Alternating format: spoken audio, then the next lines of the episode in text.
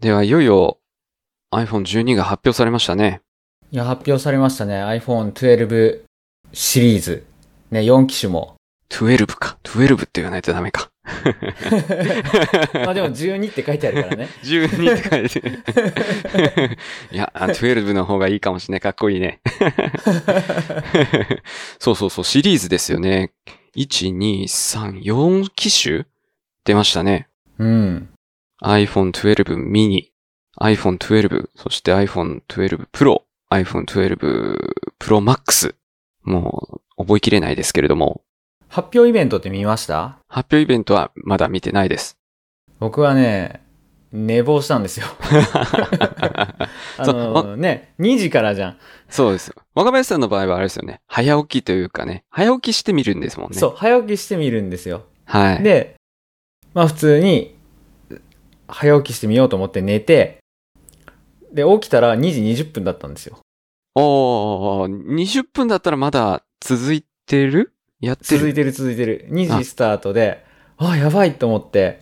で、見始めたら、なんか iPhone、新しい iPhone の映像出てるんです よね。、あ、もうなんか そうネタバレされちゃってるとそいうう感じで iPhone す、ね。出てるじゃんと思って。えうん。で、まあ途中でなんか、A14 チップですごい速いからゲームがこんなにサクサク動くよみたいなシーンの時に、ちょっと今まで何があったんだろうと思って、海外のそのライブブログあるじゃないですか。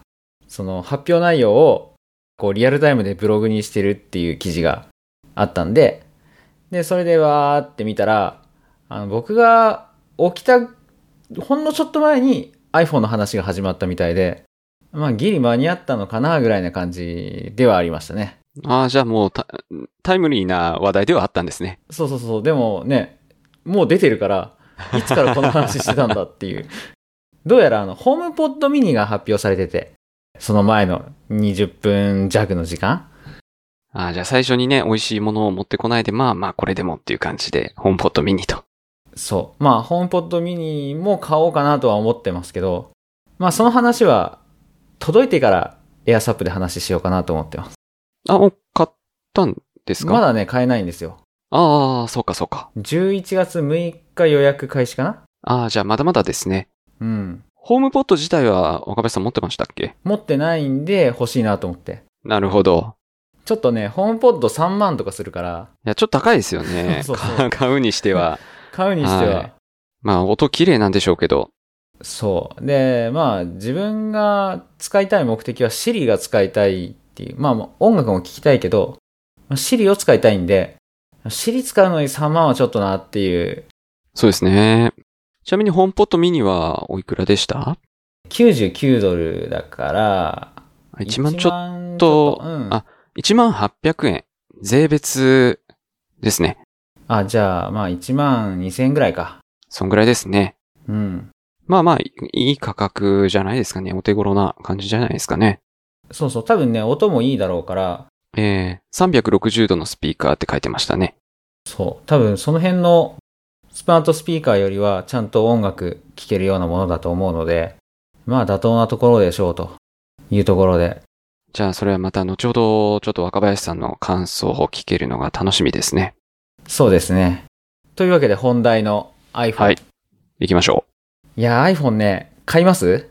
えーっとね、動画がね、めちゃくちゃ綺麗になってる iPhone Pro Max うん。めっちゃ欲しいなと思ってます。お、なるほど。ちょっと今お金かかる時期もあるんだ、来てしまったので、欲しいな、買いたいなっていう感じ。なるほど、なるほど。じゃそあんな買感うじですなら、 そうですね。 Pro Max と。はい。私は買うなら、プロマックス一択です。おー、なるほど、なるほど。はい。まあ、あのー僕目的が動画撮影なので、それでまあ、他のレンズと比べたらプロマックスだな。手ブレ補正もしっかりなんでしょう。シフト、センサーが動くし、えっ、と、手ブレ補正でしたっけそれが入ってるので、出るのと、あとはまあ、えー色とかをしっかりえー保存できる。そういう動画形式になってるみたいなので、そう、ドルビービジョンでね、ドルビービジョン。うん。そう、HDR 撮影ができるんですよね。はい。その辺をね、ちょっと使ってみたいなっていう気を、気持ちはめっちゃありますね。なるほど、なるほど。若林さんはどうですかいやー、これね、すごい迷ってるんですけど、まあ今の話で出てきた、そのセンサーシフト、センサーシフト手ブレ補正っていうのと、あと、プロマックスだけ、センサーのサイズ違うんですよね、カメラの。そうですよね。ちょっと大きめですよね。ちょっとじゃないんですよ。47%増しなんですよ。そんなにも。 そうそうそうそう。そうなんですよ。なので、暗所性能とかが全然違うっていう話なので、まあカメラ性能がプロマックスが一つ頭抜けているのは確かなんですよね。そうですね。ただ、そのドルビービジョンで撮れるとか、そういうところっていうのは、動画がドルビービジョンで撮れるのは、実は12シリーズ全部共通なんですよ。あ、そうなんですね。そう。HDR ドルビービジョンは、えっとね、プロとプロマックスは毎秒60個まで撮れて、普通の12と12ミニは30コマまでっていう微妙な差はあるんですけど、まあ、ドルビービジョン自体は一緒。で、あとは、ディープフュージョン。iPhone 11世代で入ったディープフュージョンっていうのがあるんですけど、まあ何かっていうと、カメラで撮影した写真に対して、まあ、何枚もこう同時に撮影して、で、レンズ2個とかも使ってんのかなで、えっと、ニューラルエンジンで処理をして、で高精細な綺麗な写真にするっていう技術があるんですよ。まあ明らかに違うんですけど、すごく良くなるんですけど、これが今までの iPhone だと、広角カメラ、要は普通のカメラですね。と超広角でも望遠でもない真ん中のカメラでだけ聞いてたんですけど、今回からすべてのカメラ、インカメを含むすべてのカメラでディープフュージョンが効くようになって、で、これも共通なんですよ。あーでも12そシリーズすべてで。すごいですね。そうすると、まあ、レンズの進化もありますけれども、12シリーズは、カメラのその機能自体、えーと、あとはニューラルエンジンとかディープフュージョンとかの、えー適用も増えたってことで、どれ買っても失敗のないような、そんな機種になったって感じですかね。そう、どれ買ってもね、カメラは11シリーズよりもいいんですよ。これはすごい。そう。で、しかもね、と下の機種も含めて、画面がスーパーレティナディスプレイ XDR っていう、まあ長いんですけど、長いですね。要は有機 EL になったんですよね、全部。全機種が。下の機種まで。今までは、リキッドレティナディスプレイって言って液晶画面だったんですけど、まあすべて有機 EL になって、で、ちょっと今スペック表を見ますね。まあ、液晶と有機 EL の違いは、こう、発光してるか発光してないかっていう感じでしたよね、確か。そうですね。で、あ、そうそうそう、最大輝度。最大輝度が HDR を表示してるときに1202とまでいけるんですよ。めっちゃ明るい。 2とっていう単位がね、なんか難しいですけど、めむっちゃ明るいんですよ。で、えっ、と、ドルビービジョンはちょっと詳しくないんですけど、ドルビービジョンの他に HDR 動画っていうのは HLG っていう企画もあるんですね。で、HLG がだいたい1002とぐらいあれば、ちゃんと表示できるっていう感じなので、1200出るんで、まあ、これもドルビービジョンに合わせてのまあ、変更なのかなっていうところで、もう撮影したものがちゃんとこう表示できる。それは全てのモデルで共通っていうところなんですよね。それすごいですね。そう、なので、その、プロシリーズと12シリーズのもう一個の違いは、あもう一個っていうかもう他の違いは、望遠レンズの有無。あとは、ライダーセンサーの有無ですね。ライダーは、今まで iPad Pro の2020年モデルにだけあったんですけど、空間を、なんて説明すればいいんだろあのー、なんだろうな。赤外線センサーがたくさんついてて、その空間の凹凸、凸凹を、えー 3D では把握できるような、そういうセンサーかな合ってるかなう。まあ、大体そんな感じですよね。そうそうそうそう。あの、なんか、こういうスマホに入ってるっていうよりも、どっちかっていうと、車に入ってるやつですよね。 そうですね。自動運転用にね。あとは昔で言うと似たようなところですと、Xbox のキネクト懐かしい。はい、今ないですけど、あれもライダーセンサーみたいな感じですよね。あ、確かそうなのか。はいそっ。かあれ赤外線センサーですそう、もんね。赤外線をもうバパパパパーっと網目状に照射して、まあ、跳ね返ってくる、えー跳ね返ってくる誤差なのか、それとも、ドットの大きさで見てるのかわかんないですけど、あれもそんな原理だったと思います。そう。で、そのライダーがプロシリーズにだけあって、で、今回カメラに使ってるんですよね。今までってその AR 用に入ってただけだったんですけど、今までのその iPad Pro では。iPhone ではカメラのオートフォーカスを合わせるのに使ってる。これ、すごい頭いいですよね。夜、暗いところでも、あのー、しっかりフォーカス合うっていう、そういう目的。オートフォーカス迷わないってやつですよそね。うそう、それはすごい、本当に。それプラスディープフュージョンとか、あとナイトモード。そうそう、ナイトモードも全カメラ適用になったんですよね、今回からね。はそうちなみに、インカメでもドルビービジョンで動画撮れるんですよ。 インカメもすごくなったんですね。そうそうそう。インカメというとなんか結構荒い画像だったりとか、あんまり画質をね、えー期待できないカメラだったんですけど、まあ、iPhone 11からもそうですけど、12になると、さらにまた良くなったって感じですな。すごそうなんですよ。で、あともう一点、プロシリーズだと、Apple Pro RAW っていう、えっと、RAW で撮れるんですよね。い。要はその JPEG とか、えっ、と、ヘはヘビック、えー、とか、なんかそういう変換された画像ではなくて、センサーに受け取った光の情報をすべてデータとして持ってるファイル形式ですかね。ローっていうのは。まあ、普通の RAW だったらそれだけなんですけど、ライダーの情報とか、なるほど。それあすとごい。はディープフュージョンした時の、その、ニューラルエンジンの処理内容とか、そういったものまでを含んでる。そいつはすごい。そう。それが、まあ、後日提供らしいんですけど、それが使えるのも、プロとプロマックスだけっていう。そうなんですね。うん、これはね、おそらく、メモリ搭載量の差が効いてるんじゃないかなと思ってて、噂サイトによると、6ギガらしいんですよね。あ、結構プとロとんプロマックスは。積んでますね、結構ね。うん。えっ、と、11が4ギガじゃないですかね。 4ギガ。うん。まあまあ増やしてきた。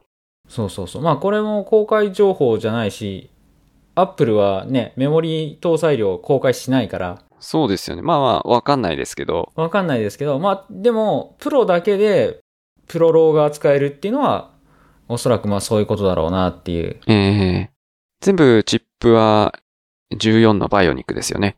そうそう、同じ。同じですよ ね。ということでね、もう完全にカメラの話しかしてないっていう。あー確か に。まあ、パッと見カメラがね、あのー引き付けられるような感じなんで。あ、あとあれですね、デザインも、あのー以前の iPhone 5S とか、ろ5とか、そっちの時代に、えー戻ってきましたね。局面ではなくいて。やいいですね。とてもいいですね、これえ。はーこれ持ちやすくていいな。うんなんかすかっこいいし、好きだなっていう感じです、僕。いや、僕もね、角張ってる方が好きなんですよ。えいや、いいですね。ー、えー立てれますね。立てておけますね。あ、そうだそうだ。うん。いや、ということでね、いや、じゃあ、どれを買うかっていう話なんですけど。そうですうね。ん。どれでしょう開発者目線だと、えー、どうなるかな開発者目線だともうどれでも、いや、どれでもとは言わないな。ライダーあるから、なんか、ね、使ってみたいとか、あるんだったら、プロじゃないですか。でも、まあそういうの使う予定がない人は、まあどれでもいいんじゃないかなっていう感じはしますけど、まあ最近はその、Swift UI であったり、ね、あの、レイアウトするのも非常に簡単になりましたからね。そう、オートレイアウトの時代になってもう久しいので、まあ、一番小さいのを持っとくのは、ある意味、いい選択ではあるんだけど、もっと小さいのがあるんで、iPod Touch とか、そうですね。あれは、えー4インチ ?4 インチか。 4インチ、4インチ。あれが一番ちっちゃいですね。そう。なので、そこの確認とかは、まあまあまあ、そこまで考えなくていいかなって気がするから、開発者目線だとまあ、どれでもいいんじゃないっていうのが僕の感想ではあるんですが、まあ、個人的にはやっぱりね、まあ、カメラ強いやつっていうか、ライダーが乗っててプロロを扱えるやつがいいなっていうのがあるんですよね。で、今ね、僕ね、えっ、と、11使ってるんですよ。はいプ。ロじゃないやつ。プロじゃないやつ。 6.1インチの。で、今回 iPhone 12 Pro と12両方6.1インチディスプレイになったんですよね。ああ、そうですね。は同じい。ディスプレイサイズ。ええで、あの、実はね、結構ね、6.1インチサイズを気に入ってて、で、6.1インチの画面で、しかも結構ね、今回その、形状が変わったことで、ちっちゃくなってるんですよね。同じ6.1インチだけど、いや、その、ば、媒体、その iPhone 筐自体体がが、うんえ、そうそう筐体か。筐体がちっちゃくなってんだ。なるほど。縦横ね、4ミリずつちっちゃくなってるんですよ。結構でかいですよ。でかいですね、そした ら。うん。まあ、小さい。あーそうそ難う、しいその、日そ本の語大が難しいきさそ、うえいそうそう影響は大きく。差がでかいそうそうそう、影差響ががででかかい。そうそうそうそう。で、えっとね、そう、4ミリずつちっちゃくなってて、同じ画面サイズだからいいなと思って、完全に12 Pro にするつもりではいったんですが、が、いやもうね、ずっと悩んでて、Pro Max にも惹かれてい て、いや、そうですよね。そう。でね、今回その解像度変わったんですよ。はい。実は同じ6.1インチでも今までって11だったのでリキッドレティナ液晶のと2倍解像度の 1792×828 ピクセルだったんですよでこれが今回 2532×1170 ピクセル大幅増してるそうですね。うん。ただし、これはね、スーパーレティナディスプレイで、有機 EL の3倍解像度なんですよ。で、2倍解像度とか3倍解像度とかって開発者じゃない人全然わかんないと思うんですけど、そうですよね。これね、レティナディスプレイの歴史から話さなきゃいけなくなるような、そうでもないような。えっと、レティナディスプレイがね、iPhone4 の時に出たんですよね。で、この時、えっと、まあ、網膜、レティーナって網膜って意味なんですけど、まあ、人間のその網膜で捉えられるドットよりも小さいっていうスティーブ・ジョブズが言ってて、で、まあ、どういうことかというと、1ドット、今までの1ドットを 2×2 の4ドットで表現するっていう形にしたんですよ。で、これがレティーナディスプレイの2倍解像度ってやつですね。で、えーっと、この 2×2 の、まあ、ブロックを、えっと、1ポイントと呼びます。なので、その前の 3GS までは、ポイントとピクセルは一致してたんですけど、レティーナディスプレイの登場以後は、そこに何倍っていうのがかかってくると。で、これが iPhone X が出た時に3倍解像度っていうのが出てきたんですよね。で、3倍解像度は 3×3 で1ポイントを表現するということなんですよ。で、話を戻すとですね、iPhone 11は2倍解像度の 1792×828 なので、896×414 ポイントだったんですよ。まあ、あの、わかりやすく、横幅414ポイントだったということだけ覚えておいてください。で、えっ、と、今回、iPhone 12、12 Pro は 844×390 ポイント。要は横幅390ポイントということで、ちっちゃくなってるんですよね。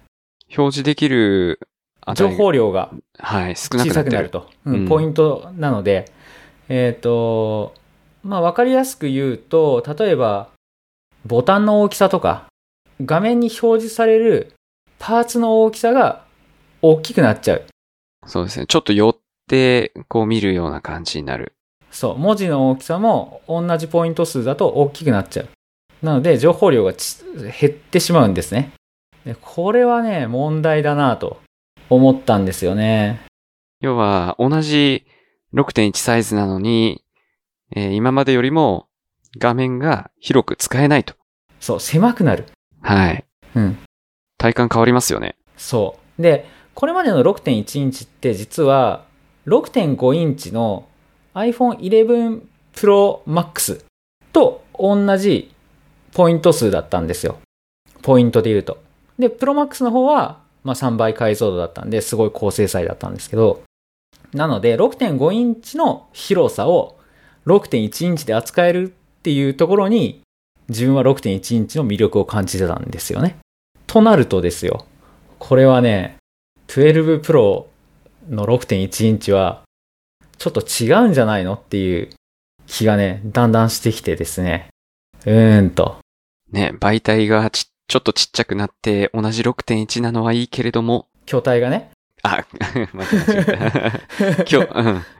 筐体が、えーちっちゃくなるのはいいけれども、画面サイズが、画面のね、あの、表示できる情報が少なくなるから、iPhone 12 Pro Max もいいなって思ってるっていうような感じ そうそう、そういうことです。ですよね。そういうことですよ。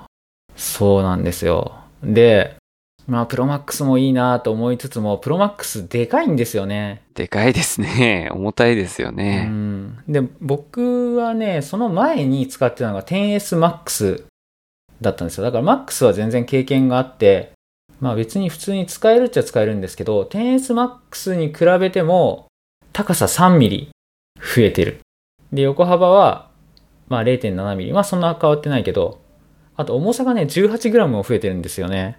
ああ、ちょっと重たいかもしれないですよね。そう。やっぱりでね、そうどうしようかなっていうところで、いや、悩ましいんですよね。で、これ、すごい悩ましい。そう、すごい悩ましいんですよ。あとは、10SMAX 使ってた時に、えっと、前、僕ね、iPhone を基本的にズボンのジーンズの前ポケットに入れるんですよね。なんですけど、ちょっと長くなってるんで、ポケットの上の方から iPhone がはみ出るっていう、ちょっと格好悪い感じになるんですよね。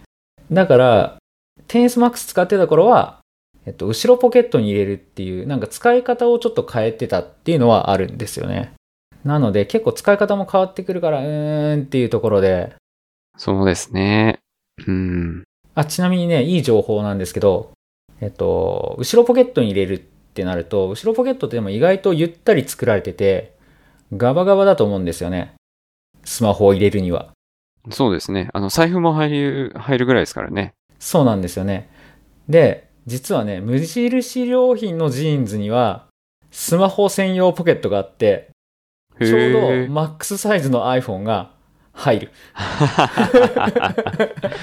じゃあもうそれセットで買うしかないじゃないですか。そうそうそうそう。だからね、無印ジーンズはその頃に、あの、何着か買ってあるんで、ああ、そうなんですね。ええまあまあ問題はないんですけど、うーんと思って、いや、そうなると、でも情報量も、画面の情報量も多い ProMax かって思ったんですが、まあ、またここで考え直してですね、6.1インチで情報量が減るっていうのが、えっと、横幅で言うと414から390で24ポイントも減るんですよ。で、24ポイントも減るのかと思って、24ポイントっていうとね、だいたいえっ、と、昔の iPhone でいう上のステータスバー、えっとね、時刻とか、あとは電波とか書いてあるあの、細いバーあるじゃないですか。ありましたね。あれが20なんですよね。だからあれよりちょっと多いぐらい。って考えると、まあ結構、結構減るなーって思ったんですけど、計算してみたら、各パーツの大きさが106%になるだけなんですよね。6%しか違わないんですよ。ああ、そうなんですね。実うんはそんなに変わんないんじゃないかっていう、そんなね、気もしてきて、すごいね、これはね、すごい悩みに悩んでね。で、このポッドキャストを収録するちょっと前ぐらいに、ようやく結論が出ました。お、もう決定したんですね。ええあ、ちなみにね、発売日違うんですよね。ああ、そうか。そうなうんんだ。。発売日というか予約日が違って、えっと、普通の12 Pro と12は10月の16日に予約開始です。えっと、今収録してるのが11月の15なので明日なんですが、はい。だから、12 Pro にするんだったら明日予約しなきゃいけない。で、12 Pro Max と12 mini。これに関しては、11月の6日に予約開始なので、まあ時間があるんですよね。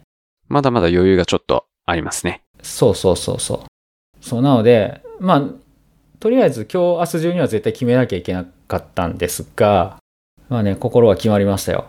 はい。どちらですかどれでしょ12 Pro Max にします。うお、マックスいきますか。 Max いきます。いいですね。そしたら明日じゃない。え明日じゃない。 11月の6日に6日に連打しなきゃいけないですね。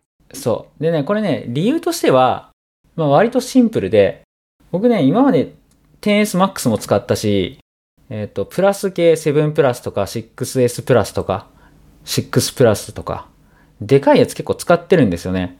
で、でかくて後悔したことないんですよ。ああ、なるほど。うん。実は確か。に。う。うんん。そのでかいの買う前は、いや、でかいの大丈夫かなって思うんですよね。で、今回重さも重くなってるし、ちょっと心配感はあるけど、まあ、でかくて後悔したことがないというのと、あと12プロにした時に、多分、こう持った時のしっくり感とかあるし、まあ意外とその画面が狭くなったのも、まあ1時間もしないうちに慣れそうな気はするんですが、やっぱカメラ性能のね、差で、すごい後悔するんじゃないかなと思って。いや、そうなりそうですよね。そう。ええそうなんですよ。だからどっちだと後悔するかっていうことを考えたら、おのずとまあ、でかい方と。でかい方と。しかもこう、今回筐体ちょっとちっちゃくなってるから、大きいけれども、そんなイメージよりは大きくないんじゃないですかね。まあでも、スペック上、う今手元にある 10SMAX よりも でかいから、あ、そっか、でかくなった。あでかいのか、テニ画スマッ面クサスイよズりも。が、画面サイズがでかくなってるんですよ。Max はああ、そっかそっか、もともそうそとうそうでかくなってるのか。そうそっか、そう。だから、わずかな差なんだけど、でかくなっちゃってるんでですよ。かくなっちゃってるのか。そう。今までで最大の画面サイズで すよ。あ今までで一番広い画面。一番広い。うん。情報量多いですよ。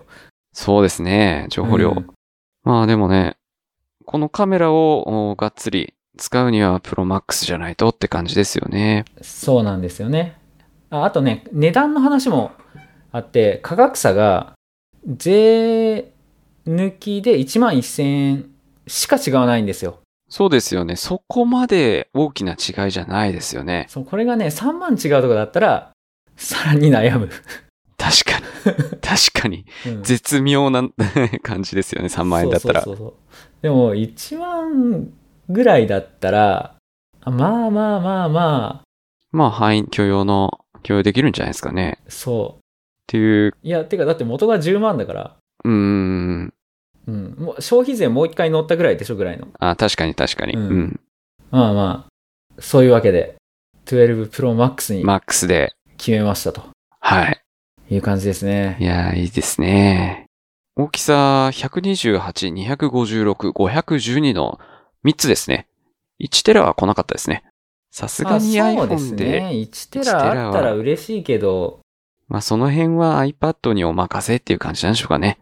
そうですね。まあ、結局一番容量食うのって写真と動画じゃないですか。そうですね。うん。で、自分の場合は、えっと、iCloud フォトライブラリーに入れてて、iCloud2 テラを契約してるから、まあまあ結構そう、余裕はありますよね最適化しちゃえば、すごいちっちゃくなるんですよ。今僕のね、えっと、フォトライブラリーが何百ギガあったかな。まあ1テラないぐらいあるんですけど、iPhone で写真アプリが使ってるの10ギガぐらいなんですよね。なので、まあそんなに、あの1テラあるんだったら欲しいけど、その512とかそういう中途半端なんだったら、どうせ入らないからいいかなって思ってあまあ、す。そうですね。確かに。うん。うん。だから128にするか256にするかはちょっと悩んでる。うん。今どっち使ってましたっけ今128で結構パンパンなんですよね。じゃあアプリ2頃とか、その辺が食ってきて。そうですよね。うんんそう。。で、その前に頃使ってて、ええ2頃の半分ぐらいしか使ってないからいいやと思って128にしたら、まあまあ、それはそうですよね。パンパンですよね。そうですよね。だから、まあまあ、で、発売までちょっと余裕あるから、多分いらんアプリとか結構入ってるんで、ちょっと整理してみて考えようかなって感じですね。そうですね。うんう。ん。まあ、今後動画の画質とかもやたら上がると思うので、まあ、とはいえ、iCloud フォトライブラリーに入れてれば、あーまあ、まあ、違い、問題ないか。問題ないですね。一う回、んいちいちそのダウンロード走るぐらいで。そうですよね。うん。そう、オリジナルは Mac の方でちゃんとこう保存されるようにしておけば、まあいいのかなという感じですね。うんうんうん。あ、あとね、その Pro Max にしたことによって予約開始が遅くなるじゃないですか。はい。これ結構いいメリットがあって、色選びね、実物見れるんですよ。ああ、確かにそうですね。iPhone 12が最初に出て、そう、あのー12プロがね、出るかあらあ、、そうか、12 Pro が出て、えー同じ色なんで、そうですね。実際に見て質感というかね、そういうのうもん 分かればどれ選ぼうっていうの分かりやすいですね。 えーまあ、どうせシルバーにするんですけど、まあ間違いないかな。他はいいかなっていうのを除外をするためにって感じですかそうそうそうそう、そうそうそう、そうです。そう、意外とグラファイトいい色だったとかってなるとちょっと悔しいんで、確かに確かに。うん。まあね、8割方シルバーにするつもりではあるんで、はい。僕も買うとしたらシルバーですね。あの、日中外で動画撮ってたりすると iPhone 熱くなるじゃないですか。熱く、うんと、どう動画撮ると iPhone 結構熱くなるんですけなど、るなるなる。なりますよね。それで日中外で撮影してると、黒とかだったらさらに熱くなるので、それで、シルバーのバイ、あの、筐体が白の、あの、日光をはな跳ね返す方が、まあ、長い間撮影できるかな、なんて思ってシルバーにします。ああ、その発想はなかったですね。多分黒だったらあっちっちになっちゃうんじゃないかな、なんて思ってますね。僕はね、単純にね、ステンレスの色が好きなんですよ。ああ、そっかそっかそっか。うん側面の色つけられてない、その、本当のシルバーのステンレス。そうそうそう。ステンレスで、前から見たときに、こう側面ステンレスで、画面の周りが黒っていう、銀黒が好きなんで、裏面白いのはどうでもいいんです けど。あそうだった。 まあなんかケース、あ、若林さんケースしないか。しない、しない。しないですよね。裸派ですよね。うん。そうなんですよね。だから、側面シルバーで、裏真っ黒モデルがあったらそれが欲しい。あー昔のあの、iPhone4 みたいな。そうですね。そういうのありましたね。うん。懐かしいな。あ、そう、今回ね、そうだそうだ、あの、マグネットの話全くしてなかったですね。そうだそうそうそうそう。なんかカチッとね、ケースとかくっつくんですよね。そう、マグセーフね。マグセーフアクセサマリー。グセーフブランドが復活したっていうね。はい。もともとマグセーフは MacBook の、えっ、ー、と、電源そうそう、電充電するところの、あの、磁石でカチってくっついて、足を引っ掛けても大大丈夫と。丈夫っていう、んあの、昔のね、電気ポットとか、ああ、そうだそうだ。うん。うんと同じものをアップルがマグセーフってちょっとかっこいい名前をつけて はい。やってたわけですけど、今ね、MacBook は USB-C になっちゃってマグセーフがないんですよね。はい。2015年モデルぐらいまであったのかな ?2016 年そうかそらなうそうくなったのかななくなった。ええなので、マグセーフブランドをここで再利用して、iPhone につけてきたんですが、まあ、これがね、面白くて、まあ、基本的にはその充電用ですよね。充電器を、えっ、と、無接点充電するときに、どうしてもちょっとずれると、ちゃんと充電されない問題っていうのがあって、まあ、僕もね、結構朝起きたら充電されてなかったっていうことがあったりとか、寝てる間にちょっと触っちゃってとかね。ああ、コイルがずれちゃうとね。そうそうそうそう。で、その問題を解決する一つの方法として、ひっつくと。もう固定の位置にこうパチッと磁石でくっついちゃう。そう。で、アップルが初めて無接点充電器出すんですね、純正の。ああ、マグセ初ーフめてか。そうか、そうか、アダプターそうですね。そうそうそうなんですよんうん。あと、アップルウォッチと両方充電できるやつも後日出るらしいですけど、まあ、あれもね、欲しいですね。で、まあ、それもそうだけど、そのケースをね、パチってつけたりとか、そういうアクセサリー系でね、結構、あの、いろいろ広がりそうで、アップル自身もケース出してるし、あと、カード入れ出してますよね。そうですね。後ろにパタンってくっつけられつける。るね。うん。あとはサードパーティーでね、あの、車のエアコンの排気のところに、こうつけるやつをああ、、そう、磁石でパチって、こう車につけるためのものを出してたりとか、あのするかみ、たいですよ。横から挟まないで、もうよくなるやつですよね。iPhone をそこそうのそうそうそう。置きたいときに。あとね、あれ出ますよ、きっと。何回か前のエアサップで話した、オズモモバイル OM4。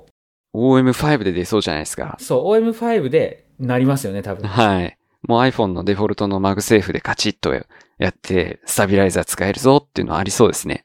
ね、ありそうですよね。はい。そうなんで結構なんか面白アクセサリーが出てきそうという予感がしますね。ですね。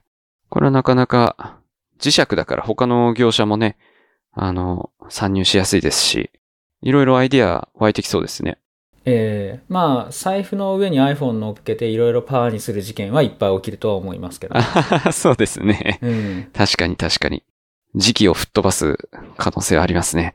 そうそうそう。クレジットカードは大丈夫なんですよ、もまあ IC とかありますよねう。。そう、IC 必須になったんで2020年の3月から日本国内では IC の利用義務化になってるんで、じゃあもうスワイプするってことはもうほぼほぼないということですね。ないです。海外とかでそういうものが普及してないところではあるかもしれないけど、まあ今海外旅行行けないですしね。そうです基ね本的に先進国は日本よりも先行して IC 義務化になってるんで、まあまあそんなに使うことはないでしょうとそういでうすところで、ね。あとはテレホンカードとかね。ああ、テレホンカード。うん。テレホンカードとか、あと、ポイントカード系ヨドバシカメラとか。ああ、まあ今時 iPhone に入れてるとは思うけど、まあ iPhone に入んないやつもあるじゃないですかね。そうですね。あと図書カードとか、ああ、あとククオカードとかもそうクかオな。カードとか、そうそうそうそう。あはい。あいうのがね、死んでしまうので、まあ気をつけましょうという感じはありますねそう、。そうですね。そこら辺はちょっと、マグセーフゴックスになったら嫌ですよね。嫌ですね。ゴックはスい懐かしい。そうそうそう、 ゴックスと、ちょっと違いますけど、今回は。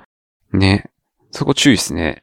どのくらいの、ま、あのー、磁石の強さで本当に、その時期を、カードの時期をダメにするのかわかんないですけど、うん。大丈夫なんだろうか。これふダメですかね割とね、簡単に吹っ飛びますね。あ、そうなんですね。うん。あのね、僕実はね、2回やらかしたことがあって、Apple 製品で。あらま。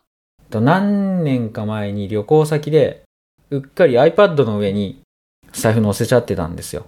ええで、クレジットカード使おうと思って、クレカ出したら、取んないですねって言われて、ええええあの、スマートカバーですよね。ああ、あれ結構磁石強いですよね。うん。クリップとかも、ぴょんって飛んでくぐらいに。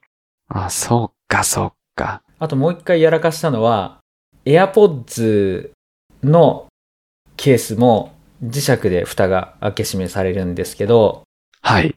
あのちょっと近くの ATM 行こうと思って、家からね。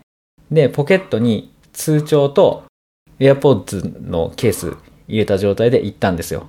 はい。 見事に通帳が死亡しました。あははは磁石強えな なので、これ結構、その iPhone 自体をホホールドできるようなね、その、それこそ車アクセサリーが出るぐらいだから、もうあれですね。あ、もう一撃アウトかもしれないですね。そう、一撃アウトな気がしますね。だって、プロマックスの 226g をホールドできるわけですよ。いや、そうですよね。でしかもケースとかついてるかもしれないし、ええ 300g とかをホールドできるような磁石ですよ。それは強いわ。うん。だからね、ダメだと思う。ええ気をつけましょうです。これこのは。ママグセーフがついてる、まあ、カカードケースがあるんですけど、それは何を入れるんですかね、そしたら。あ、これはね、磁気シールドっていうものが存在していて、ああ、そっかそっか。しその、そこに入れてれば大丈夫。なるほどね。直あだ接から逆に言う当とてちゃうとダメなんだ。あれつけとけばいいんだ。あ、まあそっか。あれつけとけば、えそれ、あれつけとけば、そこからじ、じ、磁場は出てこないんだ。そうそうそうそそっかそっかそっか。う。まあ、いらないけど。うー。うんん。へえ。まあ、iPhone の裏になんかカードをつけるっていうのはね、あんまり必要と僕はしてないけど、そうですよね必要な人もね、多分いいるんでしょうね、きっとね。。 iPhone 自体にカード全部ね、あの、クイックペイかなんかで入れちゃえば、Apple Pay で入れちゃえばいいし。そうね、どうせ財布は必要な時は持ち歩くし。はい。まあでもあれか、免許とか入れとけば本当に財布入れなくなるのかな。ああ、確かにね。そうですよね。免キャッ許とシュ保レッシュ険証、その、クレカとかじゃなくて。えーうん免許保険証。うん。落としたらやばいですけどね。あ iPhone ごとね。はい。もう、こう。まあ、それは財布も一緒ですね。そうそうそう、結局一緒なんですよね。まあそんなわけで、とりあえず、はい。あの、プロマックスがうちに来たらまた、その話をね、そうですね。できればいいなと思いますね。はい。僕も、プロマックス、11月、楽しみにしておこ う。ね、そして、他のね、人たちみんな注目してたであろう、ミニの話をね、エアサップでは全くと言っていいほどしなかったと。 見に行って、まあ、なね、えーなんかありましたね。ええ、なんかあありましたねって感じで。ありましたね。 おそらく、まあ、その、でかいの嫌だけど iPhone 使いたいっていう人は、最適なのかな なんじゃないですかね。ええいや、まあ、わかりますよ。ちっちゃいの欲しいっていうの。え多分ミニプ ロがあったら、ミニプロかプロミニか知らないけど、があったら、さらに悩んでたと思う。ええ確かにね。ミニとは言っても、iPhone5 とかの場合、あー筐体よりはちょっと大きいんですよね。若干でかいですね。若干でかい。いんですよね。要は iPhone5 と、しえっと、6、7、8うんののあ間。間ですよね。うん。まあまあ、十分ちっちゃいまあ、いいサイズだとは思いますと。思いますね。うん。ただちょっと、ニーズには合わなかったかなっていうそうですね。感じはありますえが、えバッテリーとかどうなんだろう。うん。バッテリーどうなんでしょうね。えっとね、ちょっと見ますかね。これ最後に来て、ミニの話が。そう、一応ね。一応ね。あ、やっぱバッテリー弱いですね。あ、弱いっすか。うん。プロが、まあ、プロとか、まあ、普通の12にしようか。まあ、両方同じで、最大17時間のビデオ再生ってなってるのが、15時間。ちょっと、なやんでっぱり若干弱いですね。弱いですね。で、マックスは20時間ですね。ああ、やっぱりバッテリーの、おー筐体の大きさで、バッテリーの大きさが違うというそ感うじだでってすでね。かいやつは本当持ちますよね。モバイルバッテリー不要ですもんね。そうそうそうそう。一日とかだったら丸一日充電しないで全然問題ないですからね。そうそういう面でも確かにでかいのはいいですね。はい。まあ軽くて最先端の iPhone を使いたい人には iPhone 12 mini はえー最適ですね。いいと思いますね。安いし。はい。安いし。うん。そう、逆に言うと、ただの12っていうのが存在感がない感じはありますが。そうですよね。12と12 Pro どうするってな大っきさたもら一緒だし、そうですよね。まあ、価格が2万円ぐらい違うのかなそう、2万円違うから、まあ2万円違うから、そうですね。そこで、まあ、ちょっと初期コストを抑えたい人は、んとはいえ、その望遠とかあんま必要ない人にはいいですね。にはいいかもしれないですね。うん。あとカラーバリエーション多いし。あー、確かに。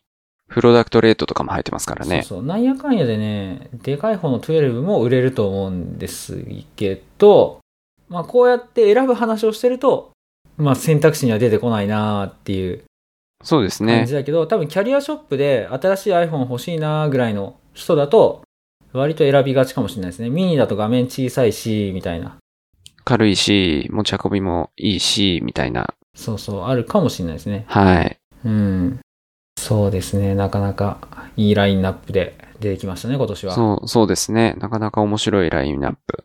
ミニも出してきたんだって。やっぱり、5とか、その辺のニーズも組んできたって感じしますね。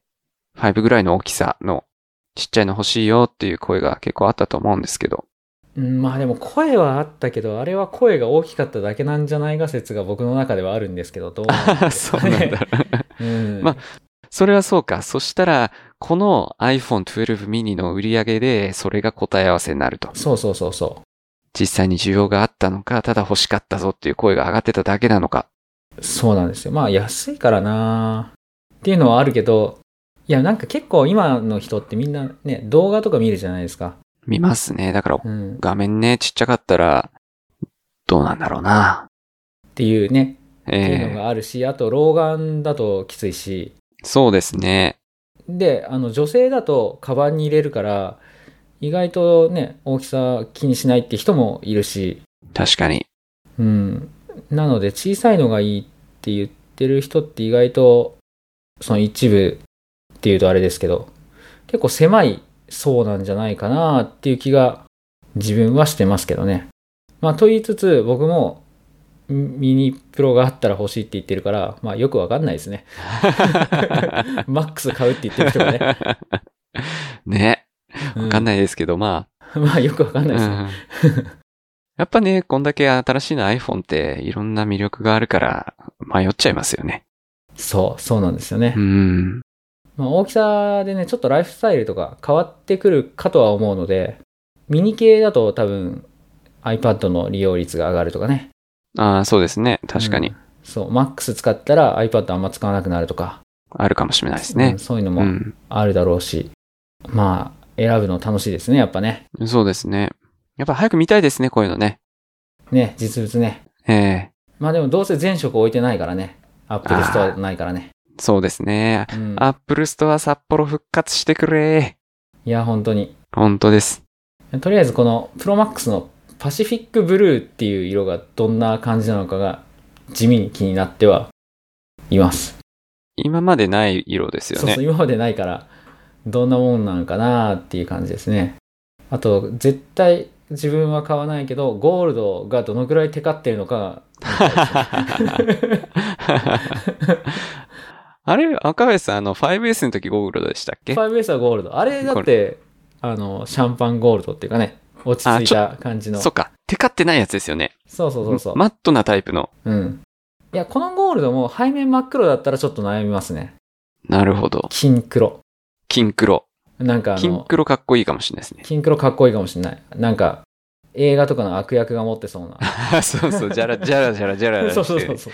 うんうん、かっこいいかもしれない。えええ若林さんがじゃらじゃら金黒になってね、えそうそうそう出てきたらまた面白いかもしれないですけど。まあそんな、しょうもない話になったところで、こんはないと。こですかね。ですか今日はね。ね。うん。はい。皆さんはどの iPhone 買いますかじゃじゃあ。じゃあ、じゃあ、出たじゃあ今日もご清聴いただきましてありがとうございました。あ、ありがとうございました。